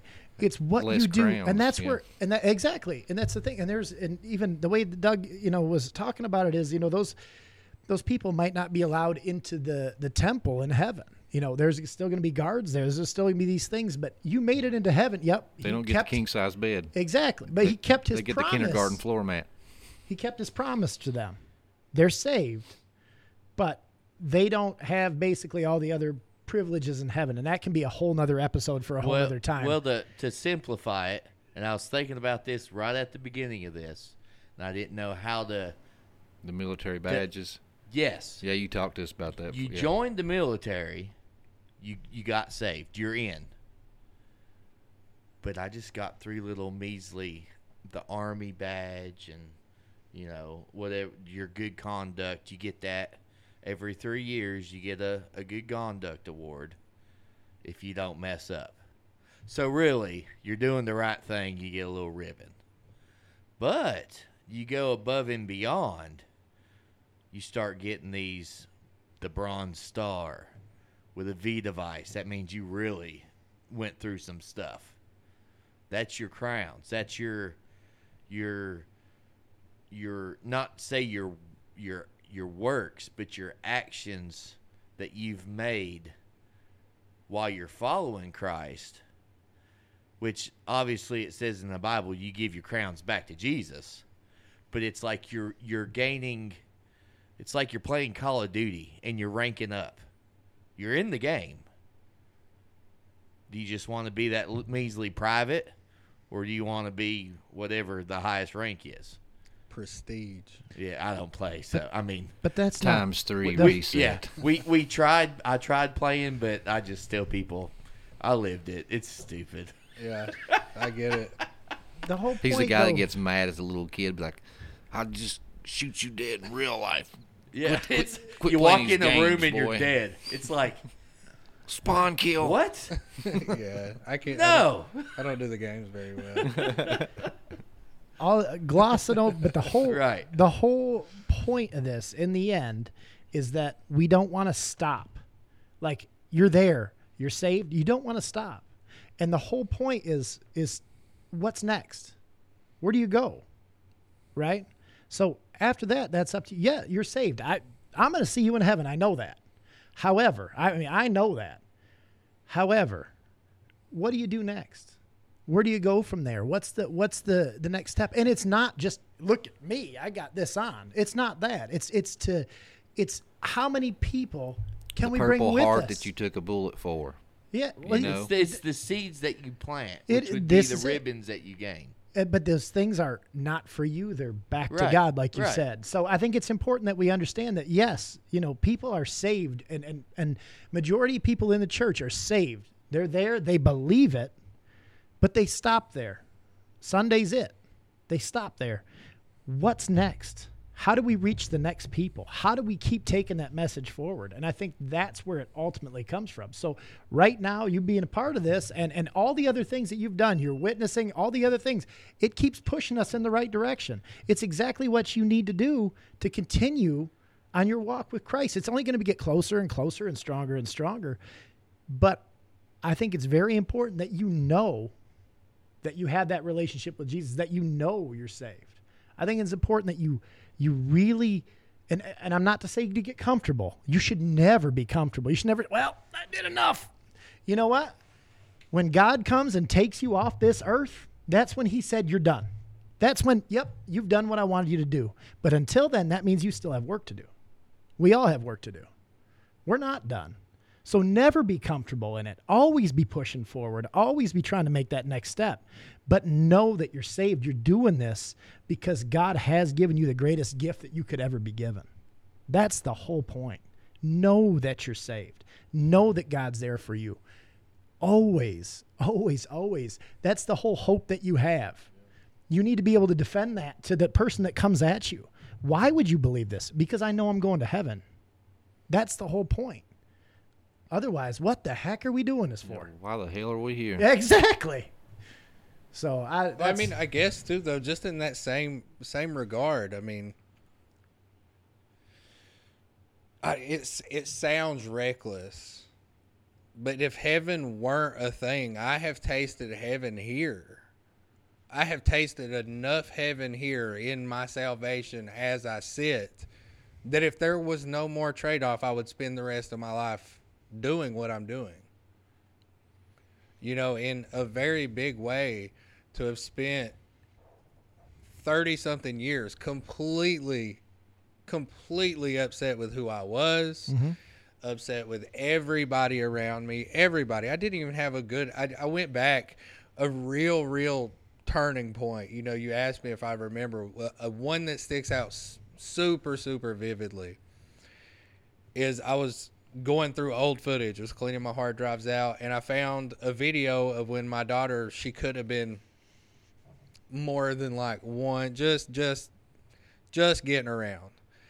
And I'm telling you guys, it's still like I don't I don't even want to say it out loud. Hearing my frustration in that video toward my own daughter, who couldn't even form her own footsteps yet, that was a demon living inside of me. Nothing short of that. Mm-hmm. I was walking around completely possessed, and I don't care how outlandish that sounds to anybody. The only thing that was going to deliver me from where I was was God himself. because it was never anybody else. People my whole life have been trying to get me to turn to God. I g- grew up in the Bible Belt. I had plenty of people praying for me. I thought it was hilarious. I would join prayer lists just to get money to go eat at Southside and skip school. I'd take up money for a church that didn't exist. I, I've not been a good dude. That wasn't me. You know, but God used all that situation. You, to know how to get peace, you have to know what disrupts it. I know what disrupts peace. I, I, I've lived with the opposite of anything that was salvation way longer than I've lived with anything that felt close to it. Yeah, well, sunny days wouldn't be special if it weren't for rain. You know what I mean? Yeah, I, I and, mean... And the thing is, too, is I think we all can relate to how you feel when we first were saved. That just that euphoric, God high. You know what I mean? It, it, it's indescribable. A new Christian on fire. But it's like, it's a foretaste. Yeah, you know, yeah, we've tasted, we've all tasted, you know, divine moments of God and, and the presence of God. But, I mean, it's a foretaste. You but know? what But what happened when you when you were saved? Like, what happened? What changed? Right? With me was just, honestly, it was humble, humbling. But uh, why did you feel that? Oh, I mean, because the, there was no other reason but for Christ, because he was my covering. And I mean, the Holy Spirit came into you when you accept Jesus, right? When yeah. you accept that, the Holy Spirit. And then to your point, when the Holy Spirit takes over and resides in your soul, right, then nothing else can live in there. It casts everything else but out. But before you accept that, that temple that God says that the Holy Spirit lives in inside of you is vacant. You might as well have a sign up there for demons saying, vacancy, come on in. That's exactly what's happening. I had no vacancy. I was full. Well, of, of them. Oh, yeah, yeah, But yeah, we yeah. all we all are. That's yeah. the thing. That sign, we let, if we don't have God in there, we're letting other things in. So that exact thing, when that happens, when you had that aha moment like you're talking about, which we all have, we had that aha moment, then all of a sudden you get that feeling. And like you just said, being here on earth, and you're you're so happy doing what you're doing because you can feel it. You had nothing but rain for thirty something years and you got your first taste of sunshine. That's just it, you know? Though. Like, I had everything I wanted. Well, you thought you wanted. It, it yeah, was yeah, the I, wrong. Yeah, I had every use. I had everything, you know, and maybe this is maybe I put a strong maybe out here because I know what you're saying. Like, when you're new at anything, you're fired up. When I first started doing video, I would edit anything. Anything. Guilty. That's where you're at right Guilty. now. Guilty. How do you think that you'll continue to grow? I'll continue to grow just by keeping doing it. You know what I mean? Learning. But, it was, you know, so that's not just something you get to taste once, especially with God, because you you have to understand none of us had to wake up this morning. This ain't nothing. Yeah. It, it's a new every single day. It's a new, like, oh, I'm here again? Okay. How could I not be fired up? Yeah. And How to me, could, it's, I, in my experiences, it's been breadcrumbs. You know what I mean? And I hate to, uh, forgive me. Okay, but I speak in lingo that I understand, and I, I'm sure there's some people listening that would understand what I'm saying. I apologize it's, to everybody else. In advance. But it's like God is a good drug dealer. First sample, here you go, it's free. And then walks away. You have to go seek. Hey, man, you seen that Jesus guy anywhere? You seek and you shall find. Uh. Wow. I get the analogy. Yeah. And if you couldn't hear analogy. It, I was scratching on the beard over here. Oh, they heard it. Yeah, you I'm could, sure you, they heard it. A little junky A S M R. But you, we can't we can't lose that. You can't, there can't be, and, and, and maybe...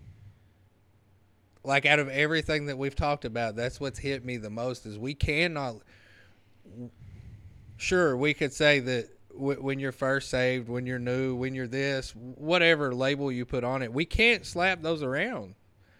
People are listening. There's every single day. Mm-hmm. You, your job. What day did Christ say, you know what, we're going to park it here? Right. More out. We'll take today yeah. off. And that's the thing I think a lot of people fall, uh, how they fall short, because they chase the the feel good high. Mm-hmm. And it's, it's like, Jesus it's not glare. Always like that. You know, you come in hot and heavy, one hundred mile an hour, and the only way you're going to slow down is if you hit the wall, because you ain't hitting the brakes. And then when, it's like you said, you kept trying to fill this hole with stuff and accolades, and it wasn't doing it, right? So somebody that gets a, a, a God experience and they get that on fire God for feeling, you know, on fire for God feeling, they're, they're seeking that next high. And then when it doesn't come, or it doesn't come how they expect it, you know, they're looking for God in the, the earthquake. They're looking for God in the thunderbolt. And then once again, God's in the whispering wind. Mm-hmm. He's in those things that we define as and they bad times. Turn away. You know what I'm saying? How many... It's so easy, and, and I looked, la- I can't remember what year, but Erica's dad is very much a father figure in my life. He's been the only one that showed up like my expectation of a dad. So when he got COVID on the vent for one hundred fourteen days, like that is completely unheard of. That was when I started really, really praying. And every day that passed, I got more peaceful and more peaceful. He wasn't getting any better. We were losing him almost every other day. I kept getting more peaceful. It was it was at that point with that situation that I realized I have zero control over this. Mm-hmm. Everybody else around me was trying to find what they could hold on to, to have some control, and rightfully so. You know, somebody's watching their dad in a really bad situation. Somebody's watching their husband in a really... Everybody, the doctors are trying to have control so they don't lose a patient. Everybody is trying to grasp some control. And the only two that aren't are him and me. He has no control, neither do I. And learning in that moment that we just accept... We have to accept things. You know, accepting Christ, ex- you you accept a lot with that. And I don't think a lot of people realize what they're signing off on. You can accept Christ into your life. You're going to accept whatever he puts in front of you. And should we do it with enthusiasm? We are supposed to serve the Lord enthusiastically. Good, bad, indifferent. We are supposed to be on... If we are following Christ, it doesn't matter what your profession is. It doesn't matter what you're tasked to do. If I clock into a job, I'm not here for you. I'm here because God woke me up today. I'm not here for the paycheck. I'm sorry, paid in full. I'm took care of. You couldn't, you could, you can't afford my soul. I'm here to serve God. And that's everywhere that I'm at. So I think that's important. You, you can't lose that spark. You're going to face those days, those breadcrumb days. That's so like, that's sobering to hear. There's sometimes when I pray, I feel like nobody's even on the other end. I have to tell myself in my prayer, like, bro, tighten up. Tighten up because you don't have the Jesus feeling on you right now. You think he's not listening. No, he's just, he doesn't have to come give you a feeling. There's, he's, he's the one making the blades of grass come out of the ground. He don't always have time to come over here and hit your feel-good spot. Quit worrying about it. You know, he's still there. Do you, are you faithful? Is he still going to take control of it? Is he still going to, is his will going to be done? Yeah. So let's go. There, there's, that's the enthusiasm. And if you don't have that, you're going to hit, it's going to be a performance because you're going to expect a trade out. You're going to expect a trade out. You're going to fizzle out. That's a, that's like kind of what we were alluding to is you'll fizzle out. It's happened to me with too many things. Well, I think that happens to all of us at different points in our lives. And it, and even as Christians, it'll still happen to us. And we just have to find a way to always reignite that spark. And part of that is, we talked about earlier, church is important, being around other people that have that spark. They can they can reignite yours. And the other part of that is listening, is is praying, is reading your Bible, and then listening. And we talked a little bit about that. I think it was last week or the week before. I can't remember, but we... prayer is such a powerful thing, and it's great, and, and it's amazing, and it's your connection to God along with his word. But if you're not listening it, for that quiet it's, breeze, yeah, it's that whisper. If you're for that little, that little whisper in a breeze, if you're not listening for it, you miss might miss it. it all the way around. So you need to actually, we don't just pray, we also have to listen. And that's a big part where I think people sometimes miss the mark. And that's including me on prayer, is pray. And see, and, and what I was talking about, that whisper thing, and, and it also correlates with, with the ripple idea. You know, like there's plenty of times you guys have uh, shown God's grace and love through yourselves in conversations with me. That's that's picked me up and kept me going. You know, I don't know how many times I've had an issue I've I've come to be in. He's, I'm navel gazing. Speaks life into me, picks me back up. That don't happen often. me then, speaking life into people. Then there's times, you know, you feel like uh, what I'm doing is to, to no avail, you know. Yeah. It's worthless, you know. Stephen comes in with a word of encouragement like he always does, you know. And there, there's times, you know, many times in the past, you know, like month or so since bumping into to Shawn. Shawn's, he's... He's an encourager. That's a gift he definitely yeah. has. You, you breathed new life into me several times. And that's not you. Oh, no, it's that's not. That's God. Mm-hmm. And, and that's that's what we're all here to do. You know, none of us in this lifetime will ever see Christ. Y'all believe that? I don't believe he's, until he comes back. He's not just going to come be like, "Hey, oh, yeah, no, I just want yeah. you. I just want you to see me." Yeah, no, but we have happen. an opportunity yeah. because he lives through us to be, to be that for somebody. And so many times, you know, I, I'm I'm blessed. I'm blessed with good mentors, and I believe that God's been calling on my life well before I knew it. You know, um, well, he gave he gave you what you. your skill set for a reason. But this is just one of many. Yeah. You know, that's that's just it. Is I, I feel like I can go, and, and that's I'm I, I, I practice humility every chance I get. Yes, I'm talented at things. There's people that are way more talented. But God has made me be able to go into almost any situation and stand my ground. With anybody on any skill set, on anything.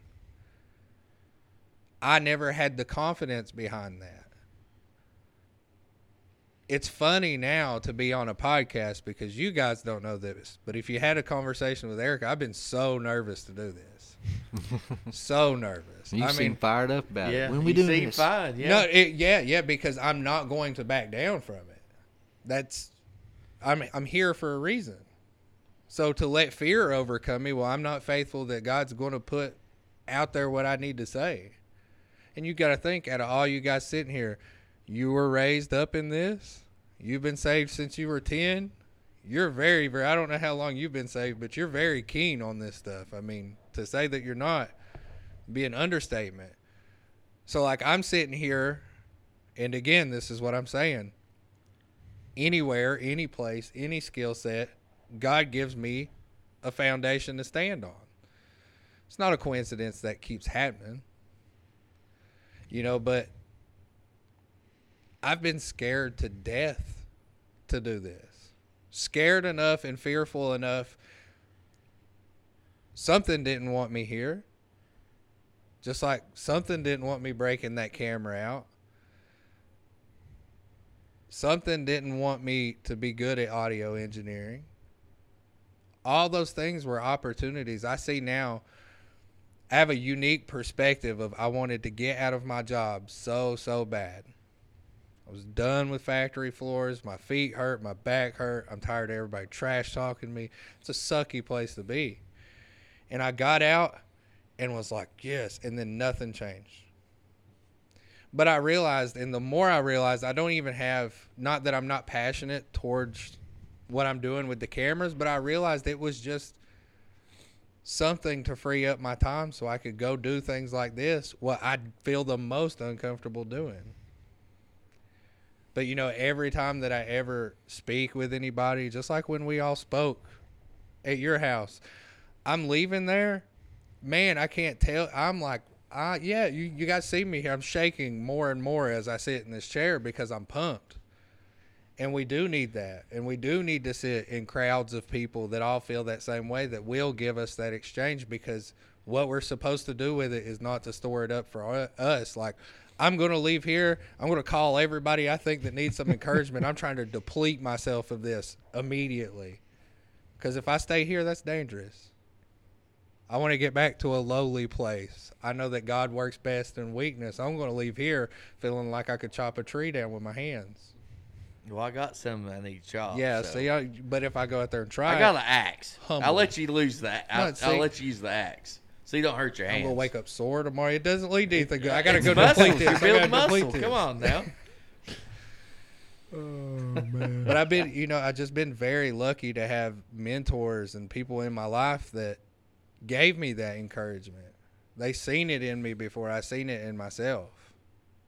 When Erica and I met in two thousand eight, she told me like, well, I told her, I think maybe the second day I knew her, I was like, I'm going to marry you. She told me like maybe the second week that we were together that God told her that she was supposed to save me. She was supposed to play a part in that. And that like it creeped me out. At like you telling her, you know what I mean? I was like, I, who are you to assume that I need to be saved? God didn't tell you that. What do you, you know? And it's like I look back now and I just look at the years since two thousand eight, everything that we've been through, and God gave me a wife that imitates him better than anybody that I know. So how are you going to give someone that I know full well had demons dwelling in them? He gave me an angel, and I'm supposed to keep up with that. That's humbling, you know, and, and, and all these situations that I've hit have all humbled me to a point to where that's why I'm happy to do it. I, I have tasted heaven here, you know, to know what my purpose is, to know why I'm doing what I'm doing. I don't wonder about it anymore. It is for those moments that if you're down, I've been through what I've been through so I can encourage you. Same for you. With him, same for you. You know, that is what we are supposed to be doing. We all experience life differently so we can find the ones that our puzzle piece fits with. And we can show them it's not a comparative thing. It's not to say, oh, okay, well, yeah, yeah, I've been through that. It's not that. We don't even have to let them know. But how could I give any advice on something I've never done? Right. So to keep ourselves from experiencing the things that are hard or that really push us or almost kill us, we're stealing blessings. Well, my, my favorite saying that I say is, if it kills me, I win either way. I'm going to heaven. I thought it was so, your hurt feelings don't hurt me. Well, mine that's at all. Okay. That's my second favorite. Okay. Yeah. That that's more of a I'm gonna hurt your feelings because your hurt feelings don't bother me at all. Yeah. Not to be a jackwagon, but yeah, well, you know, you know. That's where my wife jumps in. Well, don't then. Yeah. I think it's important we count all the blessings we have. I always remember where everything came from. I always remember why we're here. I always remember the gifts that we do not deserve, with the number one being that we'll be in heaven and, and that, that God died for us for our salvation. I mean, very appropriate that we're doing this just after Easter Sunday, but God died. I mean, somebody died for us that we could have that eternal life, those things. And so everything else, every struggle you go through, every little thing that, you know, that, that, that hurts you, that, that attacks you, that comes after you. Just remember the apostles and the disciples believed in this so much that they were almost all put to death for that belief too, because they believed it so fully. And that's true faith. Well, that's the thing. You know, like Doug said, you're not gonna, you're not gonna die something for something that was a joke. Exactly. That's they, per, they I mean, that's proof. They knew it was real. Hey, well, Shawn, before we go, uh, let everybody know where to, to find you if they needing some photography, videos, or uh, you've been doing some uh, evangelism on Instagram and stuff like that. Let everybody know where they can find your stuff. Right before we do that. Well, I got all three of you guys here. You guys have to know, like, what you guys are doing. Super important. So, like, as we have a conversation about purpose, you guys all have to know your purpose here. Each of you serve a different one, and each of you guys are going to be tested. Period. And the more that you're pushing this thing forward, the more you're going to be tested. All of you guys individually. There's going to be times where everything stands against you guys being able to do this. There's going to be times where you guys don't even want to be in the same room with one another. There's going to be times where financially it doesn't look like it's going to happen. Technically, it doesn't look like it's going to happen. You're not going to know the next step of how to do something. You're not going to even know which direction to take it towards. There's going to be all of those times, I promise you, over and over and over and over again. But please, for the sake of something that's very, very good, what you guys do is very good. None of you guys would argue that it's hit the numbers or anything that it's hit on accident. Know your purpose. If somebody asks you what your purpose is, maybe it is a new thing. Maybe it's a new belief thing. Maybe it's not. And hopefully I'm right in that it's not. And find those reasons to be back fired up one hundred thousand percent. You guys don't have to make it to the next day you record. You don't. And there's going to be those times where you get off work, you're like, oh, this sucks, and uh, I don't want to eat. Do your homework. Listen right here. I you, about fell asleep in here one day. just know, just know what's going on here has nothing, nothing, nothing to do with us. You know, and if you don't know your purpose... We have to, scripture commands us to be vigilant. And that's because we're going to run into somebody. And in that moment, it's going to be life or death for them. And it's going to be on us. So how much blood do we want on our hands? If I'm not fired up, if I, just like as the disciples didn't follow a joke, how am I going to get anybody to follow somebody they can't even see? Because we're supposed to be disciples now. We're supposed to disciple others. I'm the only representation. If I'm in the room with that person, if I'm on the phone with that person, if I'm texting that person, we are the only representations of who you should follow and why. So that has to be enough to outweigh everything. And if it's not, you have to reevaluate. You have to find that thing, you know, but you guys have such a unique show here, you know, and a unique opportunity in a space that is so crowded with evil to be a light, you know, and the second it is playing with fire to be in an online realm. Everybody likes getting likes. It feels good. Shares, numbers. I would rather that you guys never knew your numbers. I don't. because I'll never get on. And that's probably good. That's healthy. You know, but whatever you're doing right now, do it times a couple. Do it times three, times four. Because you guys have a purpose here that I make sure I get to tell Justin more than I tell you guys because I speak with Justin more. But I've told you before, too, and Ben, I've only seen you here a couple times. What you got going on here, it's something. You know, and when you have something, expect to be met with opposition. Because it's going to come. The devil's not going to mess with you if you're not making any noise.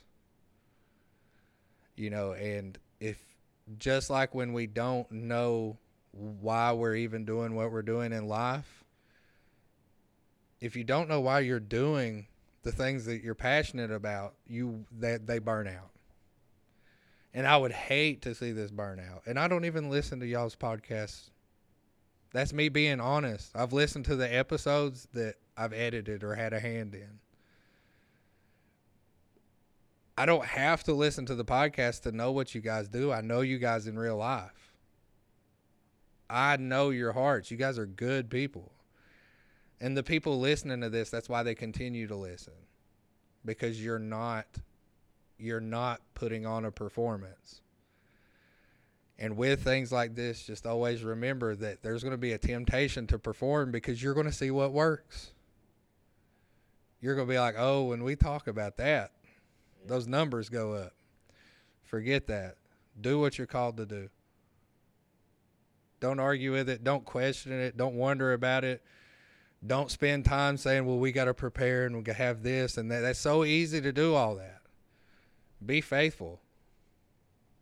Look toward Jesus out on the water. Keep walking on water. We had that conversation. Don't look at the things in the peripherals going on.